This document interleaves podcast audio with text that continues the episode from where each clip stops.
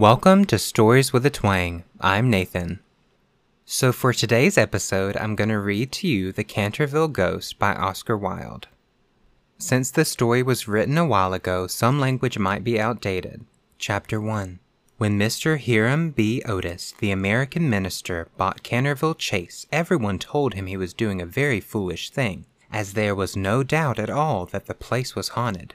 Indeed, Lord Canterville himself, who was a man of the most punctilious honor, had felt it his duty to mention the fact to Mr. Otis when they came to discuss terms. We have not cared to live in the place ourselves, said Lord Canterville, since my grand aunt, the Dowager Duchess of Bolton, was frightened into a fit from which she never really recovered by two skeleton hands being placed on her shoulders as she was dressing for dinner and I feel bound to tell you, Mr. Otis, that the ghost has been seen by several living members of my family, as well as by the rector of the parish, the Rev. Augustus Dampier, who is a fellow of the King's College, Cambridge. After the unfortunate accident to the Duchess, none of our younger servants would stay with us, and Lady Canterville often got very little sleep at night in consequence of the mysterious noises that came from the corridor and the library. My lord, answered the minister, I will take the furniture and the ghost at evaluation. I come from a modern country where we have everything that money can buy, and with all our spry young fellows painting the old world red and carrying off your best actresses and prima donnas, I reckon that if there were such a thing as a ghost in Europe, we'd have it at home in a very short time in one of our public museums or on the road as a show. I fear that the ghost exists, said Lord Canterville, smiling, though it may have resisted the overtures of your enterprising impresarios. It has been well known for three centuries, since 1584 in fact, and always makes its appearance before the death of any member of our family. Well, so does the family doctor for that matter, Lord Canterville. But there is no such thing, sir, as a ghost, and I guess the laws of nature are not going to be suspended for the British aristocracy. You are certainly very natural in America, answered Lord Canterville, who did not quite understand Mr. Otis's last observation. And if you don't mind a ghost in the house, it is all right. Only you must remember that I warned you. A few weeks after this, the purchase was completed, and at the close of the season, the minister and his family went down to Canterville Chase. Mrs. Otis, who as Miss Lucretia R. Tappan of West 53rd Street had been a celebrated New York belle, was now a very handsome middle-aged woman with fine eyes and a superb profile. Many American ladies on leaving their native land adopt an appearance of chronic ill health under the impression that it is a form of European refinement, but Mrs. Otis had never fallen into this error. She had a magnificent constitution and a really wonderful amount of animal spirits. Indeed, in many respects, she was quite English and was an excellent example of the fact that we have really everything in common with America nowadays, except, of course, language. Her eldest son, christened Washington by his parents in a moment of patriotism which he never ceased to regret, was a fair haired, rather good looking young man who had qualified himself for American diplomacy by leading the German at the Newport Casino for three successive seasons and even in London was well known as an excellent dancer. Gardenias and the peerage were his only weakness. Otherwise, he was extremely sensible. Miss Virginia E. Otis was a little girl of fifteen, lithe and lovely as a fawn, and with a fine freedom in her large blue eyes. She was a wonderful Amazon, and had once raced old Lord Bilton on her pony twice round the park, winning by a length and a half just in front of the Achilles statue to the huge delight of the young Duke of Cheshire, who proposed for her on the spot, and was sent back to Eton that very night by his guardians in floods of tears. After Virginia came the twins, who were usually called the Stars and Stripes, as they were always getting swished. They were delightful boys, and with the exception of the worthy minister, the only true Republicans of the family. As Canterville Chase is seven miles from Ascot, the nearest railway station, Mr. Otis had telegraphed from a wagonette to meet them, and they started on their drive in high spirits. It was a lovely July evening, and the air was delicate with the scent of the pine woods. Now and then they heard a wood pigeon brooding over its own sweet voice, or saw deep in the rustling fern the burnished breast of the pheasant. Little squirrels peered at them from the beech trees as they went by, and the rabbits scuttled away through the brushwood and over the mossy knolls with their white tails in the air. As they entered the avenue of Canterville Chase, however, the sky became suddenly overcast with clouds. A curious stillness seemed to hold the atmosphere. A great flight of rooks passed silently over their heads, and before they reached the house, some big drops of rain had fallen. Standing on the steps to receive them was an old woman, neatly dressed in black silk with a white cap and apron. This was Mrs. Umney, the housekeeper, whom Mrs. Otis, at Lady Canterville's earnest request, had consented to keep on in her former position. She made them each a low curtsy as they alighted, and said in a quaint old fashioned manner, I bid you welcome to Canterville Chase. Following her, they passed through the fine Tudor hall into the library, a long, low room paneled in black oak, at the end of which was a large stained glass window. Here they found tea laid out for them, and after taking off their wraps, they sat down and began to look around while Mrs. Umney waited on them. Suddenly, Mrs. Otis caught sight of a dull red stain on the floor just by the fireplace, and quite unconscious of what it really signified, said to Mrs. Umney, I'm afraid something has been spilt there. Yes, madam, replied the old housekeeper in a low voice. Blood has been spilt on that spot. How horrid! cried Mrs. Otis. I don't at all care for bloodstains in a sitting room. It must be removed at once. The old woman smiled and answered in the same low, mysterious voice, It is the blood of Lady Eleanor de Canterville, who was murdered on that very spot by her own husband, Sir Simon de Canterville, in 1575. Sir Simon survived her nine years and disappeared suddenly under very mysterious circumstances. His body has never been discovered, but his guilty spirit still haunts the chase. The blood stain has been much admired by tourists and others and cannot be removed. That is all nonsense, cried Washington Otis. Pinkerton's champion stain remover and Paragon detergent will clean it up in no time. And before the terrified housekeeper could interfere, he had fallen upon his knees and was rapidly scouring the floor with a small stick of what looked like a black cosmetic. In a few moments, no trace of the bloodstain could be seen. I knew Pinkerton could do it, he exclaimed triumphantly, as he looked round at his admiring family. But no sooner had he said these words than a terrible flash of lightning lit up the somber room. A fearful peal of thunder made them all start to their feet, and Mrs. Umney fainted. What a monstrous climate! said the American minister calmly, as he lit a long cheroot. I guess the old country is so overpopulated that they have not enough decent weather for everybody. I have always been of opinion that immigration is the only thing for England. My dear Hiram, cried Mrs. Otis, what can we do with a woman who faints? Charge it to her like breakages, answered the minister. She won't faint after that. And after a few moments, Mrs. Umney certainly came to. There was no doubt, however, that she was extremely upset and sternly warned Mr. Otis to beware of some trouble coming to the house. I have seen things with my own eyes, sir, she said that would make any Christian's hair stand on end, and many and many a night I have not closed my eyes in sleep for the awful things that have been done here. Mr. Otis, however, and his wife warmly assured the honest soul that they were not afraid of ghosts, and after invoking the blessings of Providence on her new master and mistress, and making arrangements for an increase of salary, the old housekeeper tottered off to her own room. Chapter 2 the storm raged fiercely all that night, but nothing of particular note occurred. The next morning, however, when they came down to breakfast, they found the terrible stain of blood once again on the floor. I don't think it can be fault of the Paragon detergent, said Washington, for I have tried it with everything. It must be the ghost. He accordingly rubbed out the stain a second time, but the second morning it appeared again. The third morning also it was there, though the library had been locked up at night by Mr. Otis himself and the key carried upstairs. The whole family were now quite interested. Mr. Otis began to suspect that he had been too dogmatic in the denial of the existence of ghosts.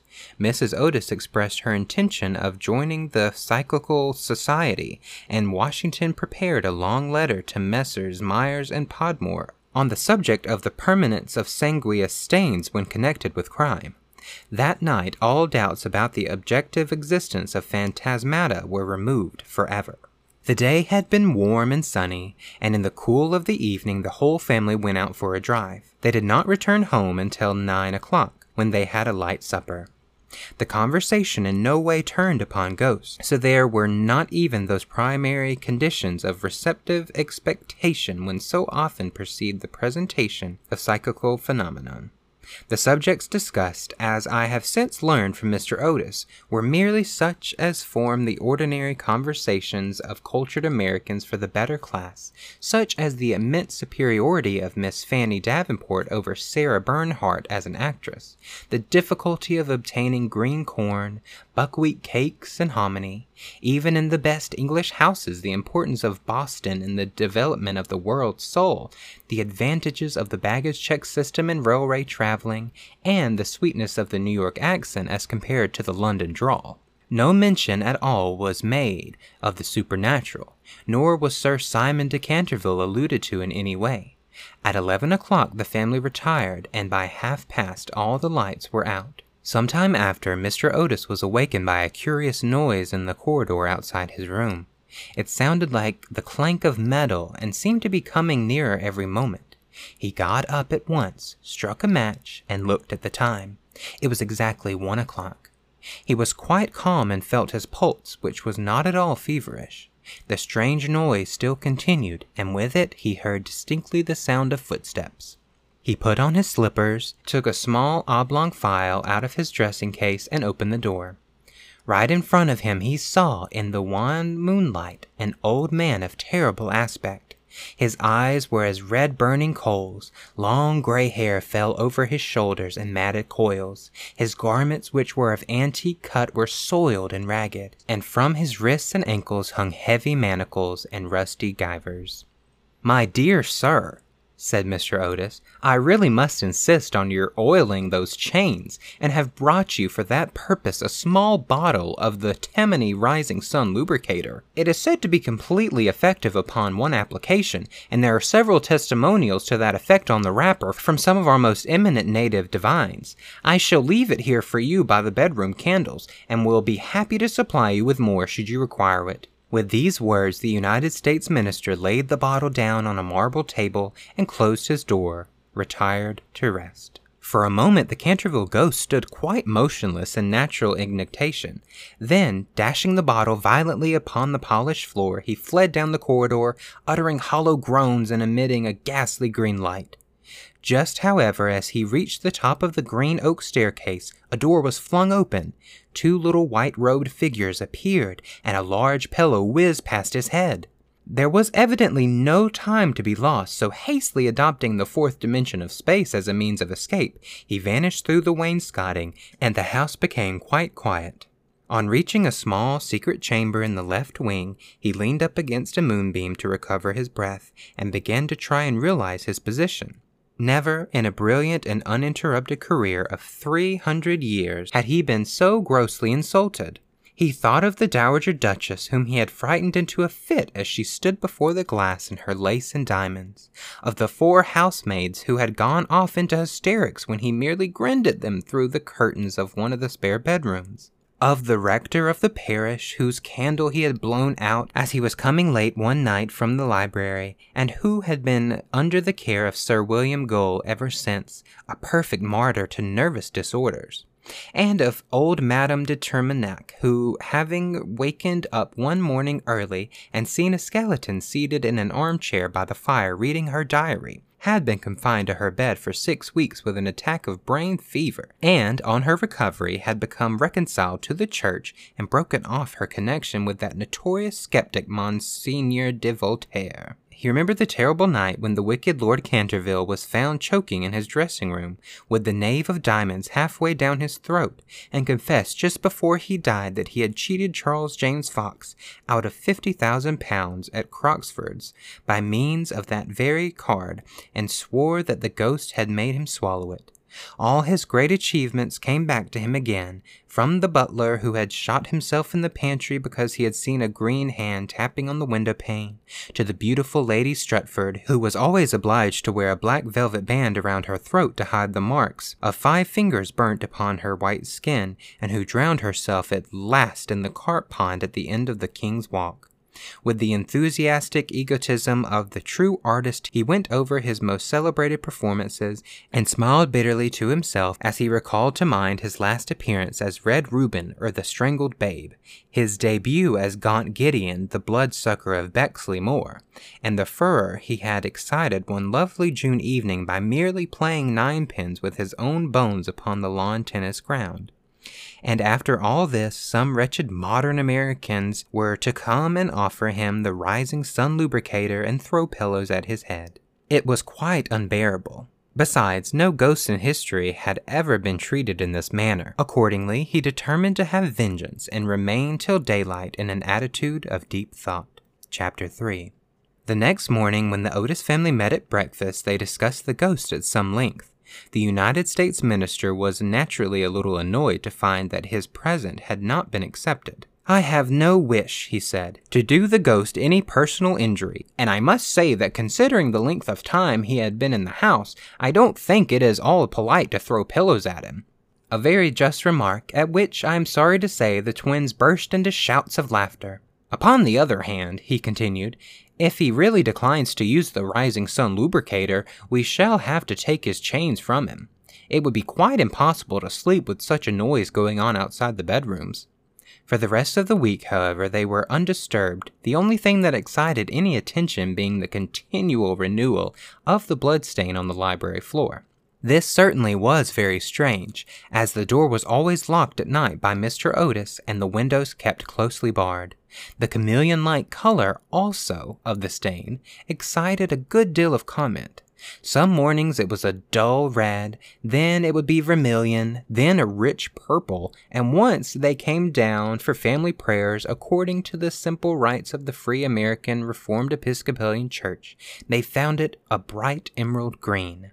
These kaleidoscopic changes naturally amused the party very much, and bets on the subject were freely made every evening.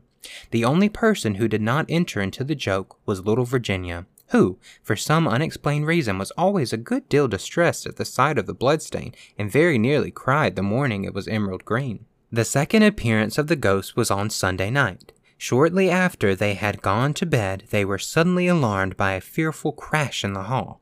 Rushing downstairs, they found that a large suit of old armor had become detached from its stand and had fallen on the stone floor, while seated in a high backed chair was the Canterville ghost, rubbing his knee with an expression of acute agony on his face. The twins, having brought their pea shooters with them, at once discharged two pellets on him, with that accuracy of aiming which can only be obtained by long and careful practice on a riding master, while the United States minister covered him with his revolver and called upon him in accordance with Californian etiquette to hold up his hands. The ghost started up with a wild shriek of rage and swept through them like a mist, extinguishing Washington Otis's candle as he passed, and so leaving them all in total darkness.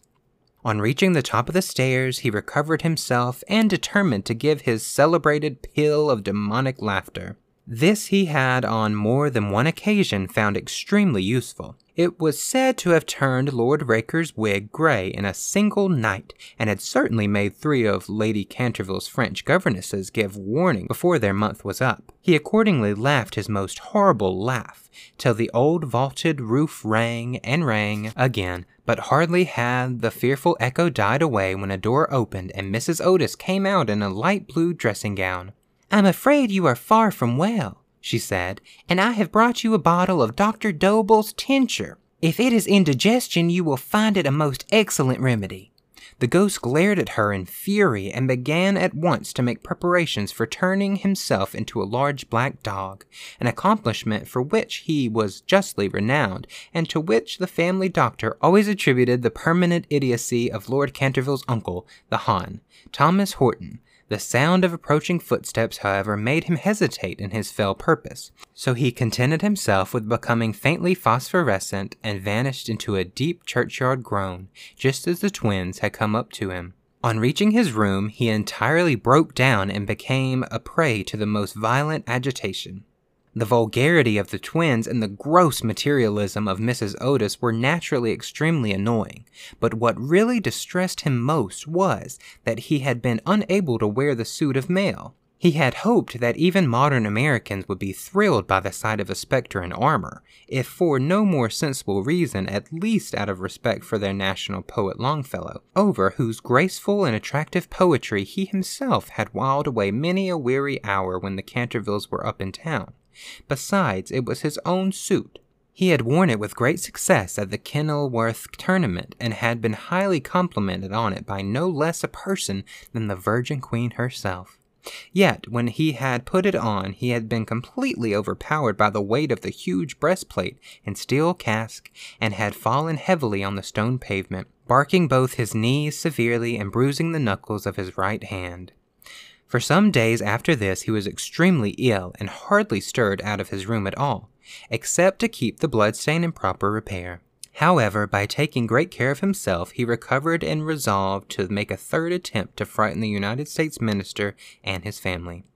He selected Friday, the 17th of August, for his appearance and spent most of that day in looking over his wardrobe ultimately deciding in favor of a large slouched hat with a red feather, a winding sheet frilled at the wrists and neck, and a rusty dagger. Towards evening, a violent storm of rain came on, and the wind was so high that all the windows and the doors in the old house shook and rattled. In fact, it was just such weather as he loved. His plan of action was this.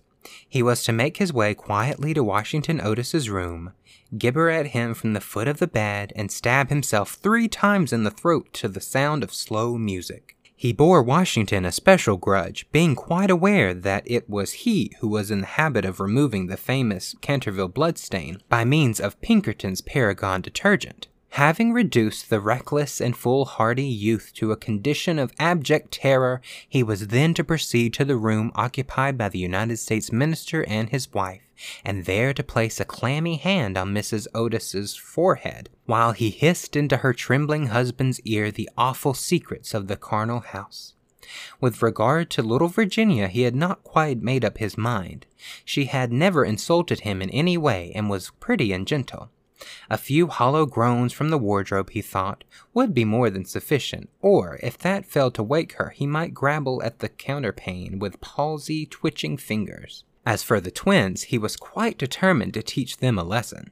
The first thing to be done was, of course, to sit upon their chests as to produce the stifling sensation of nightmare. Then, as their beds were quite close to each other, to stand between them in the form of a green, icy cold corpse, till they became paralyzed with fear. And finally, to throw off the winding sheet and crawl around the room with white bleached bones and one rolling eyeball, in the character of Dumb Daniel or the Suicide Skeleton, a role in which he had on more than one occasion produced a great effect and which he considered quite equal to his famous part of Martin the Maniac or the Masked Mystery. At half past ten, he heard the family going to bed. For some time he was disturbed by wild shrieks of laughter from the twins, who, with the light hearted gaiety of schoolboys, were evidently amusing themselves before they retired to rest. But at a quarter past eleven all was still, and as midnight sounded, he sailed forth. The owl beat against the window panes, the raven crowed from the old yew tree, and the wind wandered moaning round the house like a lost soul.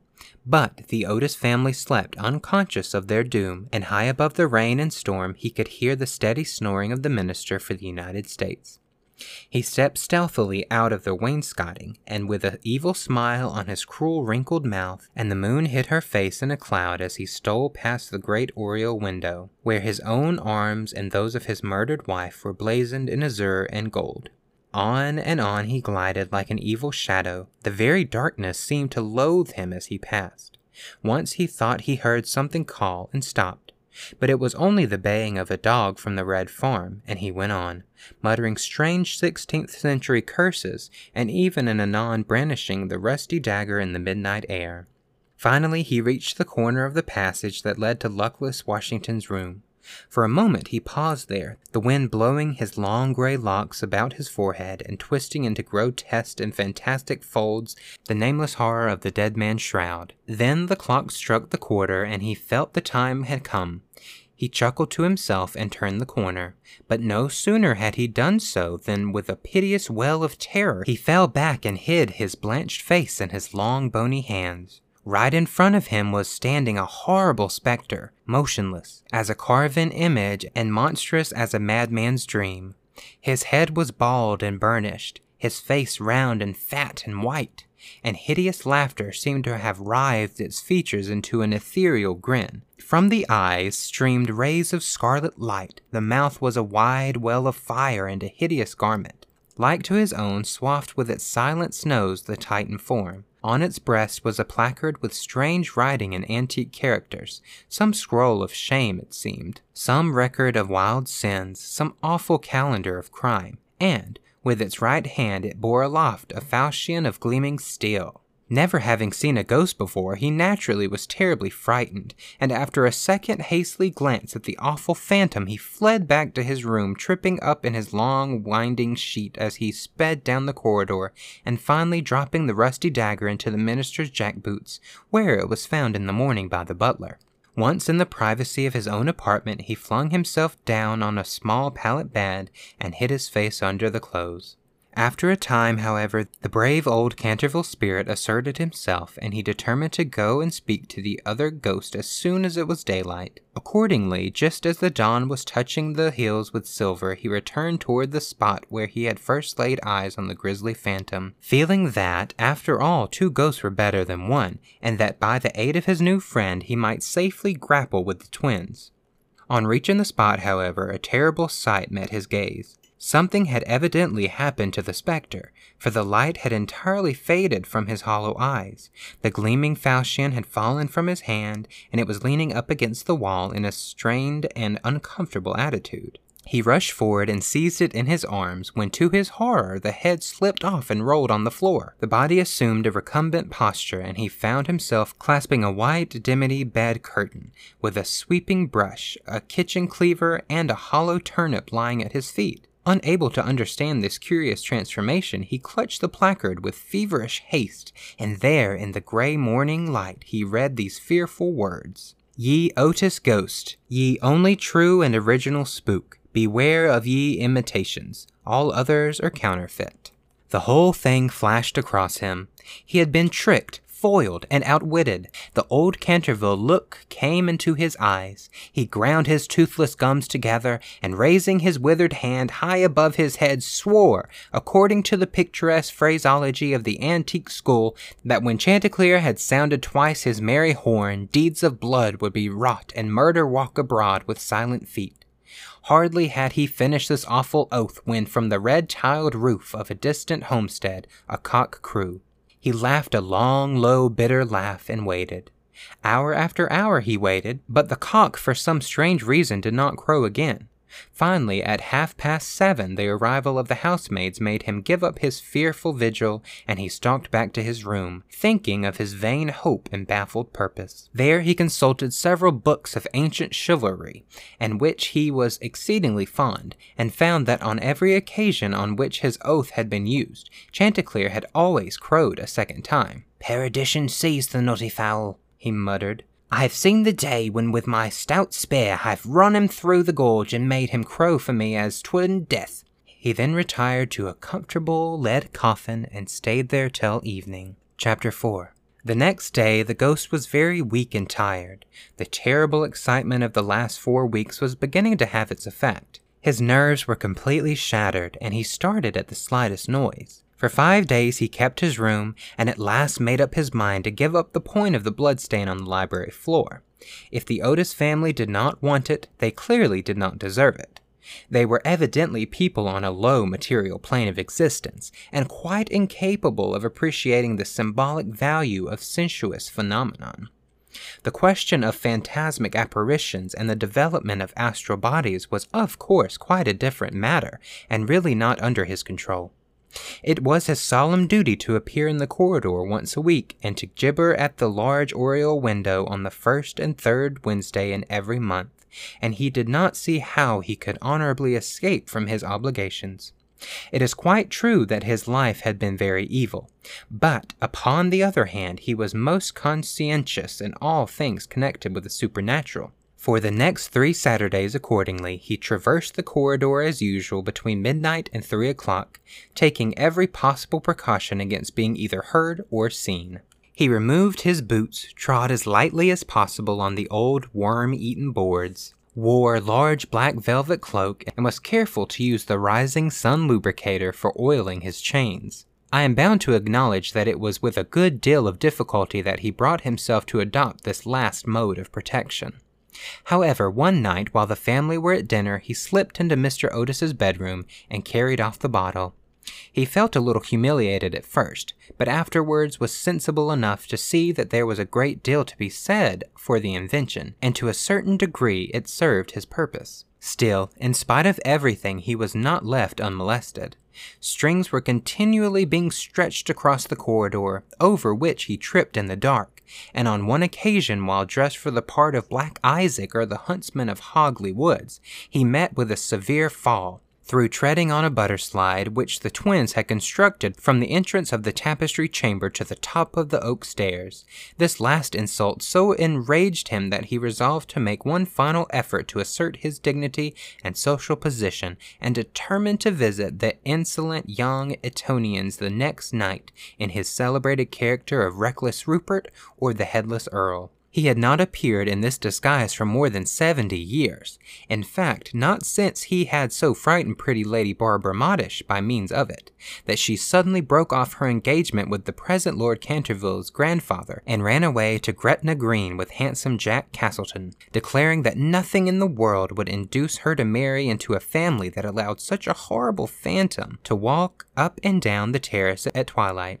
Poor Jack was afterwards shot in a duel by Lord Canterville on Wandsworth's Common, and Lady Barbara died of a broken heart at Tunbridge Wells before the year was out. So, in every way, it had been a great success. It was, however, an extremely difficult make-up, if I may use such a theatrical expression in connection with one of the greatest mysteries of the supernatural, or, to employ a more scientific term, the higher natural world, and it took him fully three hours to make his preparations. At last, everything was ready, and he was very pleased with his appearance. The big leather riding boots that went with the dress were just a little too large for him, and he could only find one of the two horse pistols. But on the whole, he was quite satisfied, and at a quarter past one he glided out of the wainscoting and crept down the corridor. On reaching the room occupied by the twins, which I should mention was called the Blue Bedchamber, on account of the color of its hangings, he found the door just ajar. Wishing to make an effective entrance, he flung it wide open when a heavy jug of water fell right down on him, wetting him to the skin and just missing his left shoulder by a couple of inches. At the same moment, he heard stifled shrieks of laughter proceeding from the four post bed. The shock to his nervous system was so great that he fled to his room as hard as he could go, and the next day he was laid up with a severe cold. The only thing that at all consoled him in the whole affair was the fact that he had not brought his head with him, for had he done so, the consequences might have been very serious. He now gave up all hope of ever frightening this rude American family, and contented himself, as a rule, with creeping about the passages in his list slippers with a thick red muffler around his throat for fear of draughts and a small arquebus, in case he should be attacked by the twins. The final blow he received occurred on the 19th of September, he had gone downstairs to the great entrance hall, feeling sure that there at any rate he would be quite unmolested, and was amusing himself by making satirical remarks on the large Saroni photographs of the United States minister and his wife, which had now taken the place of the Canterville family pictures. He was simply but neatly clad in a long shroud spotted with churchyard mold, had tied up his jaw with a strip of yellow linen, and carried a small lantern and a sexton's spade. In fact, he was dressed for the character of Jonas the Graveless, or the corpse snatcher of Chertsey Barn, one of his most remarkable impersonations, and one which the Cantervilles had every reason to remember, as it was the real origin of their quarrel with their neighbor, Lord Rufford. It was about a quarter past two o'clock in the morning, and as far as he could ascertain, no one was stirring. As he was strolling toward the library, however, to see if there were any traces left of the bloodstain, suddenly there leaped out on him from a dark corner two figures who waved their arms wildly above their heads and shrieked out Boo! in his ear. Seized with a panic which under the circumstances was only natural, he rushed for the staircase, but found Washington Otis waiting for him there with a big garden syringe, and being thus hemmed by his enemies on every side and driven almost to bay, he vanished into the great iron stove, which fortunately for him was not lit, and had to make his way home through the flues and chimneys, arriving at his own room in a terrible state of dirt, disorder, and despair. After this, he was not seen on any nocturnal expedition. The twins lay in wait for him on several occasions and strewed the passage with nutshells every night to the great annoyance of their parents and the servants, but it was to no avail. It was quite evident that his feelings were so wounded that he would not appear. Mr. Otis consequently resumed his great work on the history of the Democratic Party, on which he had been engaged for some years. Mrs. Otis organized a wonderful clam bake which amazed the whole county. The boys took to lacrosse, poker, and other American national games, and Virginia rode about the lanes on her pony, accompanied by the young Duke of Cheshire, who had come to spend the last week of his holidays at Canterville Chase. It was generally assumed that the ghost had gone away, and in fact Mr. Otis wrote a letter to that effect to Lord Canterville, who in reply expressed his great pleasure at the news and sent his best congratulations to the minister's worthy wife. The Otises, however, were deceived, for the ghost was still in the house, and though now almost an invalid, was by no means ready to let matters rest particularly as he heard that among the guests was the young Duke of Cheshire, whose grand uncle, Lord Francis Stilton, had once bet a hundred guineas with Colonel Carbury that he would play dice with the Canterville ghost, and that was found the next morning lying on the floor of the card room in such a helpless paralytic state that though he lived on to a great age, he was never able to say anything again but double sixes. The story was well known at the time, though, of course, out of respect to the feelings of the two noble families, every attempt was made to hush it up, and a full account of all the circumstances connected with it will be found in the third volume of Lord Tattle's Recollections of the Prince Regent and His Friends. The ghost then was naturally very anxious to show that he had not lost his influence over the Stiltons, with whom indeed he was distantly connected. His own first cousin had been married to the Sire de Bulkeley, from whom, as everyone knows, the Dukes of Cheshire are lineally descended. Accordingly, he made arrangements for appearing to Virginia's little lover in his celebrated impersonation of the vampire monk, or the bloodless Benedictine a performance so horrible that when old lady Startup saw it, which she did on, on one fatal New Year's Eve in the year 1764, she went off into the most piercing shrieks, which culminated in violent apoplexy, and died in three days after disinheriting the Cantervilles, who were her nearest relations, and leaving all her money to her London apothecary.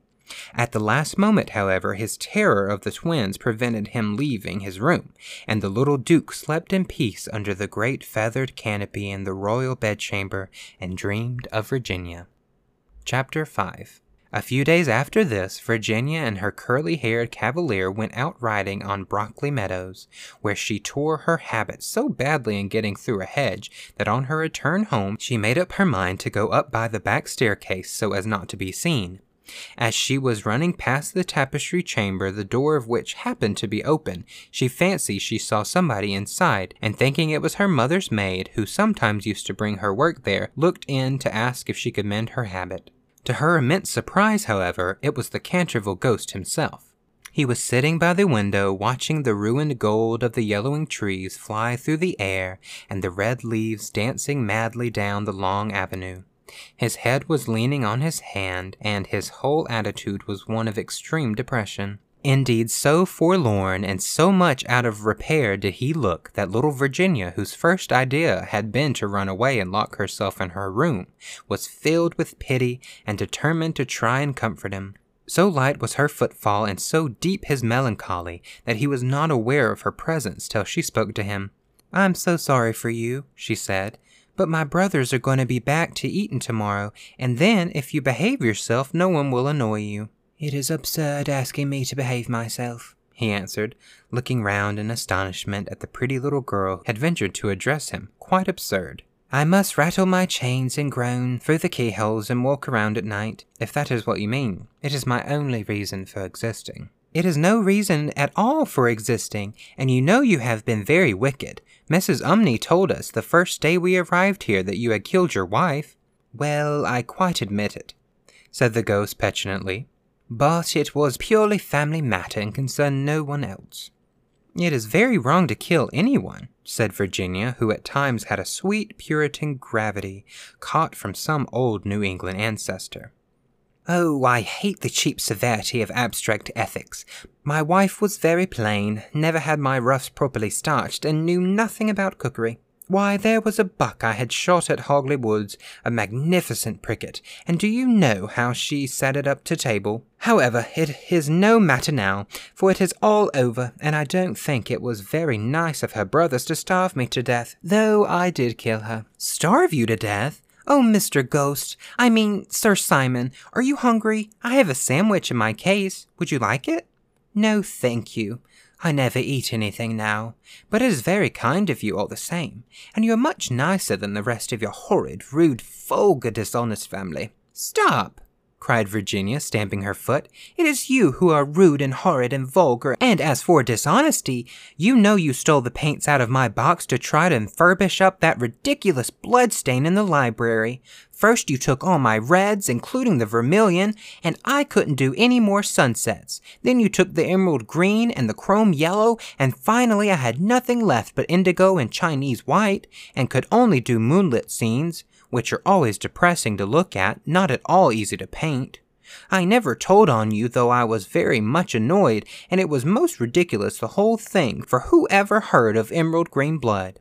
Well, really, said the ghost rather meekly, what was I to do? It is a very difficult thing to get real blood nowadays, and as your brother began it all with his Paragon detergent, I certainly saw no reason why I should not have your paints. As for color, that is always a matter of taste. The Cantervilles have blue blood, for instance, the very bluest in England.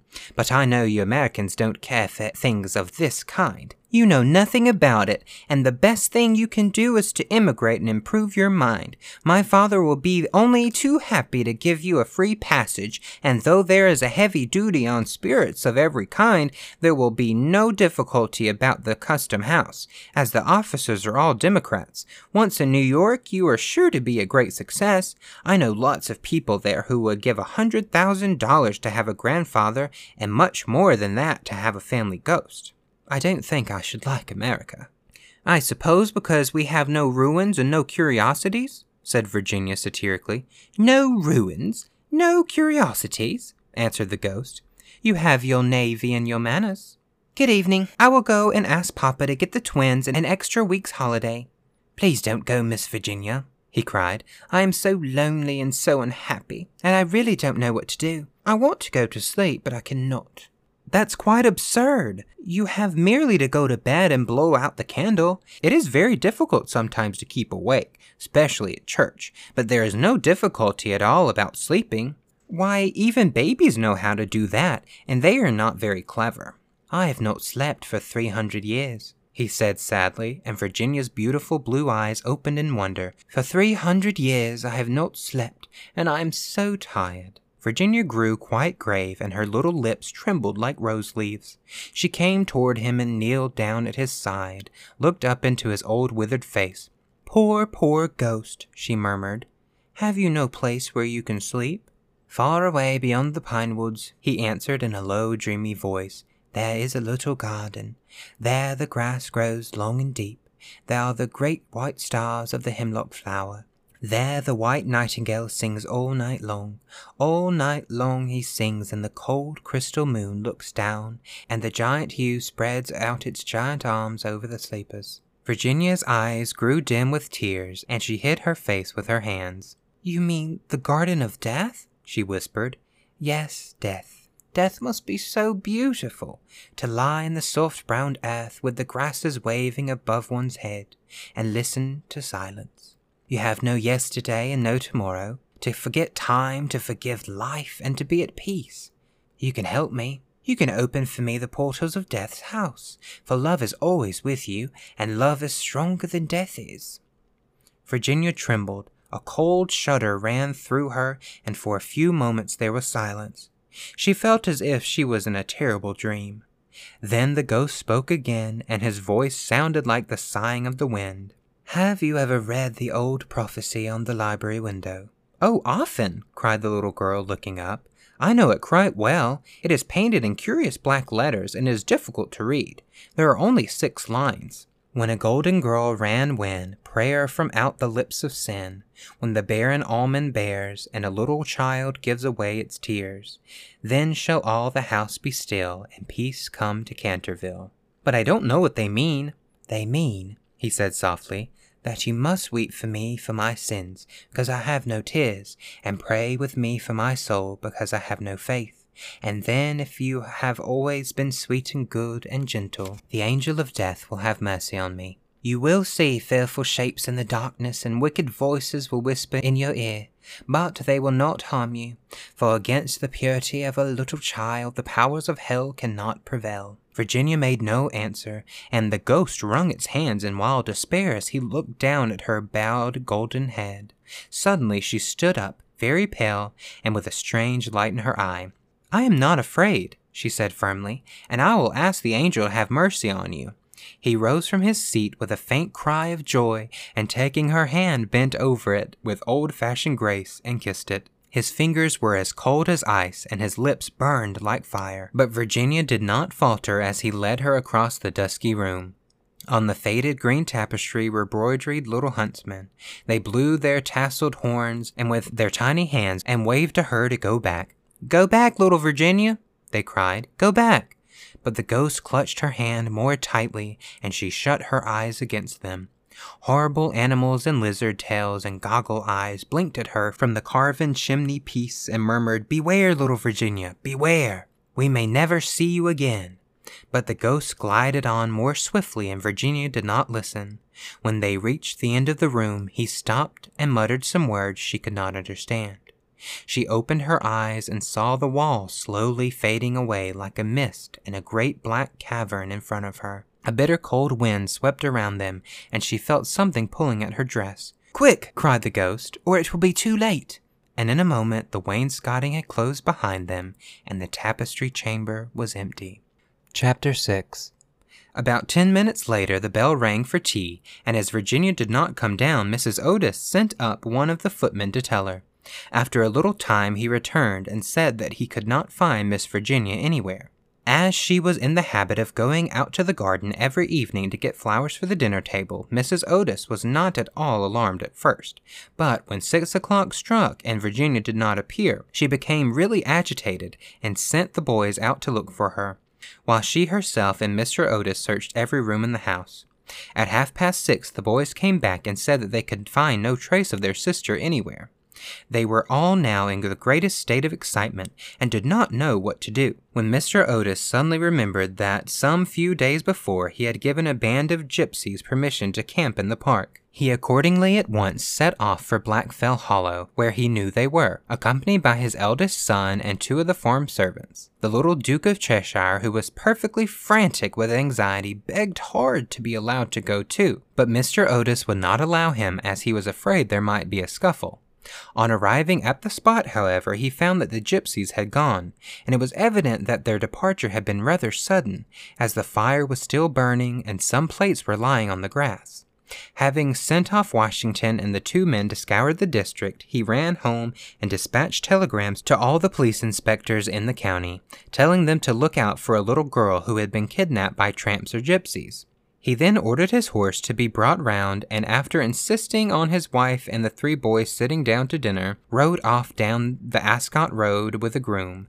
He had hardly, however, gone a couple of miles when he heard somebody galloping after him, and looking around saw the little Duke coming up on his pony, with his face very flushed and no hat. I'm awfully sorry, Mr. Otis, gasped out the boy, but I can't eat any dinner as long as Virginia's lost.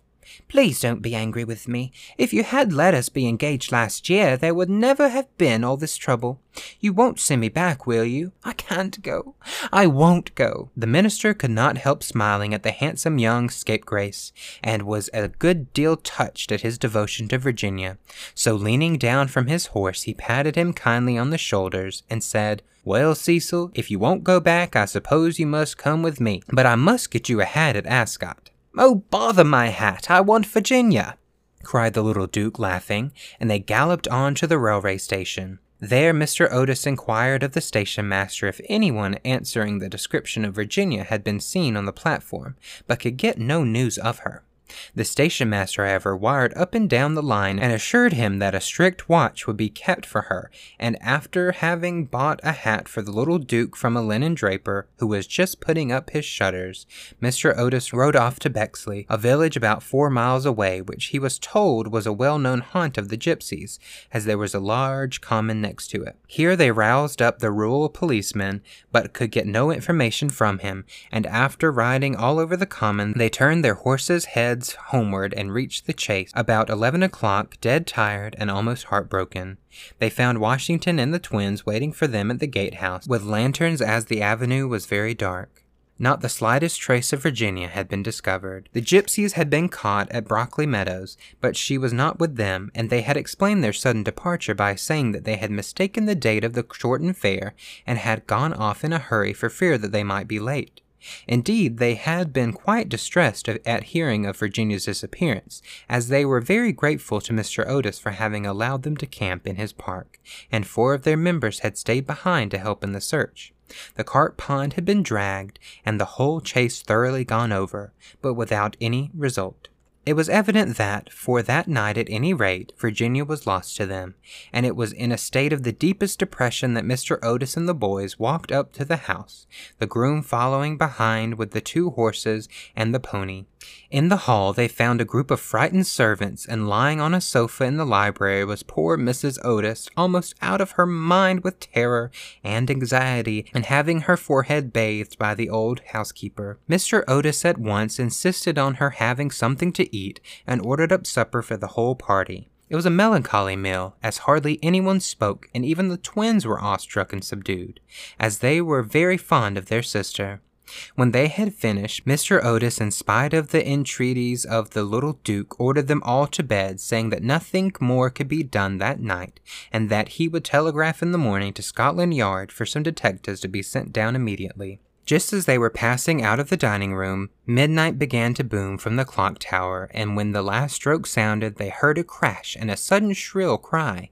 A dreadful peal of thunder shook the house, a strain of unearthly music floated through the air, a panel at the top of the staircase flew back with a loud noise, and out on the landing, looking very pale and white with a little casket in her hand, stepped Virginia. In a moment they had all rushed up to her. Mrs. Otis clasped her passionately in her arms, the Duke smothered her with violent kisses, and the twins executed a wild war dance around the group. Good heavens, child, where have you been? said Mr. Otis rather angrily, thinking that she had been playing some foolish trick on them.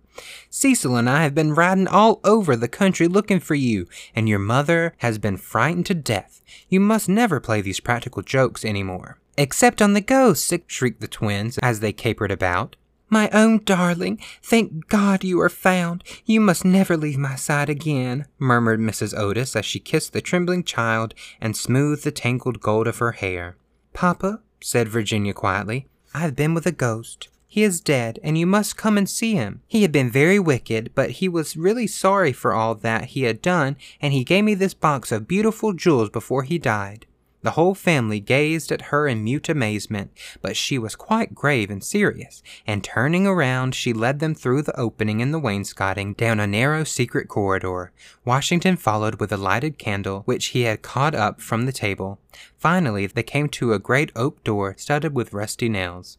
When Virginia touched it, it swung back on its heavy hinges, and they found themselves in a little low room, with a vaulted ceiling and one tiny grated window. Embedded in the wall was a huge iron ring, and chained to it was a gaunt skeleton that was stretched out at full length on the stone floor, and seemed to be trying to grasp with its long fleshless fingers at an old fashioned trencher and ewer that were placed just out of its reach. The jug had evidently been once filled with water, as it was covered inside with green mold.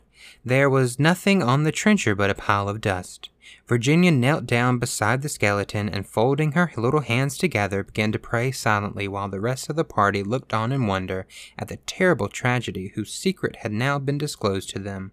Halo! suddenly exclaimed one of the twins, who had been looking out of the window to try and discover in what wing of the house the room was situated. Halo, the old withered almond tree has blossomed. I can see the flowers quite plainly in the moonlight. God has forgiven him, said Virginia gravely as she rose to her feet, and a beautiful light seemed to illuminate her face. What an angel you are! cried the young Duke, and he put his arm around her neck and kissed her. Chapter 7 Four days after these curious incidents, a funeral started from Canterville Chase at about 11 o'clock at night. The hearse was drawn by eight black horses, each of which carried on its head a great tuft of nodding ostrich plumes, and the leaden coffin was covered by a rich purple pall on which was embroidered in the gold of the Canterville coat of arms. By the side of the hearse and the coaches walked the servants with lighted torches, and the whole procession was wonderfully impressive. Lord Canterville was the chief mourner, having come up especially from Wales to attend the funeral, and sat in the first carriage along with little Virginia. Then came the United States minister and his wife, then Washington and the three boys, and in the last carriage was Mrs. Umney. It was generally felt that as she had been frightened by the ghost for more than fifty years of her life, she had the right to see the last of him. A deep grave had been dug in the corner of the churchyard just under the old yew tree, and the service was read in the most impressive manner by the Reverend Augustus Dampier. When the ceremony was over, the servants, according to an old custom observed in the Canterville family, extinguished their torches, and as the coffin was being lowered into the grave, Virginia stepped forward and laid on it a large cross made of white and pink almond blossoms. As she did so, the moon came out from behind a cloud and flooded with its silent silver the little churchyard, and from a distant copse a nightingale began to sing.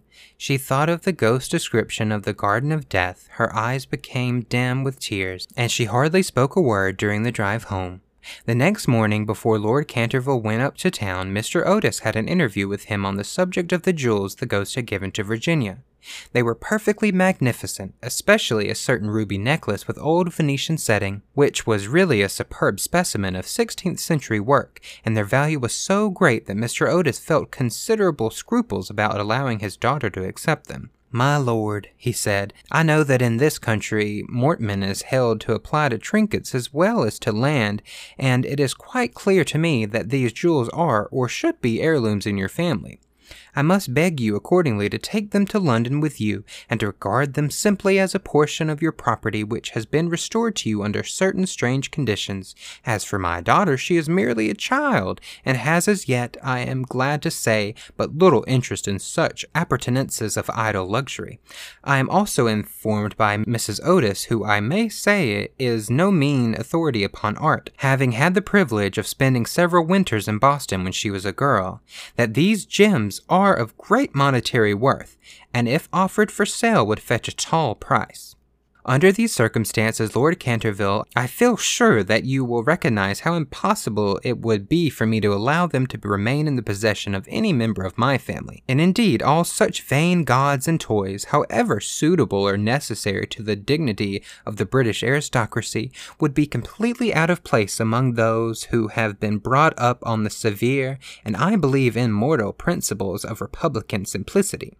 Perhaps I should mention that Virginia is very anxious that you should allow her to retain the box as a memento of your unfortunate but misguided ancestor. As it is extremely old and consequently a good deal out of repair, you may perhaps think fit to comply with her request.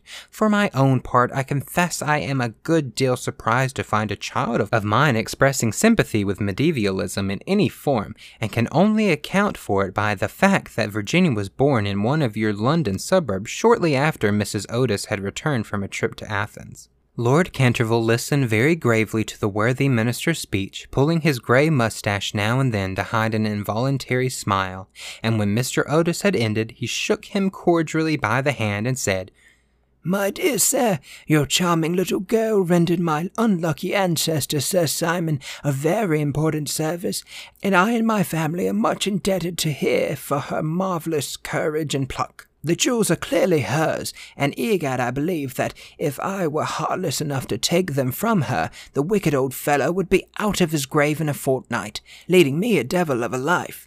As for their being heirlooms, nothing is an heirloom that is not so mentioned in a will or legal document, and the existence of these jewels has been quite unknown. I assure you I have no more claim on them than your butler, and when Miss Virginia grows up, I dare say she will be pleased to have pretty things to wear. Besides, you forget, Mr. Otis, that you took the furniture and the ghost at a valuation, and anything that belongs to the ghost passed at once into your possession, as whatever activity Sir Simon may have shown in the corridor that night, in point of law, he was really dead, and you acquired his property by purchase. Mr. Otis was a good deal distressed at Lord Canterville's refusal, and begged him to reconsider his decision, but the good natured peer was quite firm and finally induced the minister to allow his daughter to retain the present the ghost had given her, and in the spring of 1890 the young Duchess of Cheshire was presented at the Queen's first drawing room on the occasion of her marriage. Her jewels were the universal theme of admiration, for Virginia received the coronet which is the reward of all good little American girls, and was married to her boy lover as soon as he came of age. They were both so charming, and they loved each other so much that everyone was delighted at the match, except the old matron of Dumbleton, who had tried to catch the Duke for one of her seven unmarried daughters, and had given no less than three expensive dinner parties for that purpose, and strange to say, Mr. Otis himself, Mr. Otis was extremely fond of the young Duke personally, but theoretically he objected to titles, and to use his own words, was not without apprehension lest amid the enervating influences of a pleasure loving aristocracy, the true principles of republican simplicity should be forgotten. His objections, however, were completely overruled, and I believe that when he walked up the aisle of St. George's, Hanover Square, with his daughter leaning on his arm, there was not a prouder man in the whole length and breadth of England. The Duke and Duchess, after the honeymoon was over, went down to Canterville Chase, and on the day after their arrival they walked over in the afternoon to the lonely churchyard by the pine woods. There had been a great deal of difficulty at first about the inscription on Sir Simon's tombstone. But finally it had been decided to engrave on it the simple initials of the old gentleman's name and the verse from the library window. The Duchess had brought with her some lovely roses, which she strewed upon the grave, and after they had stood by it for some time, they strolled into the ruined chancel of the old abbey. There the Duchess sat down on a fallen pillar, while her husband lay at her feet smoking a cigarette, and looking up at her beautiful eyes, suddenly he threw his cigarette away, took hold of her hand, and said to her, Virginia, a wife should have no secrets from her husband. Dear Cecil, I have no secrets from you. Yes, you have he answered, smiling. You have never told me what happened to you when you were locked up with the ghost. I have never told anyone, Cecil, said Virginia gravely. I know that, but you might tell me. Please don't ask me, Cecil. I cannot tell you. Poor Sir Simon. I owe him a great deal. Yes, don't laugh, Cecil. I really do. He made me see what life is like and what death signifies, and why love is stronger than both. The Duke rose and kissed his wife lovingly. You can have your secret as long as I have your heart, he murmured. You have always had that, Cecil. And you will tell our children some day, won't you? Virginia blushed. Alright, everyone, I hope you really enjoyed The Canterville Ghost as much as I did. I've never really read anything from Oscar Wilde, but I'm really glad I read this short story. It was a lot more funny than I thought it was going to be, so I hope you really all enjoyed it as much as I did. Please let me know if you enjoyed this week's episode by leaving a review wherever you listen to the podcast. You can also let me know over on social media. The show is on Facebook and Instagram at Stories with a Twang Podcast. Please email me any stories you want me to read on the podcast to storieswithatwang at gmail.com. I would love if you could share the podcast with your family and friends to help the show grow even more. I hope to see you all next Monday when I bring you another fun story. And until then, remember that a little twang goes a long way.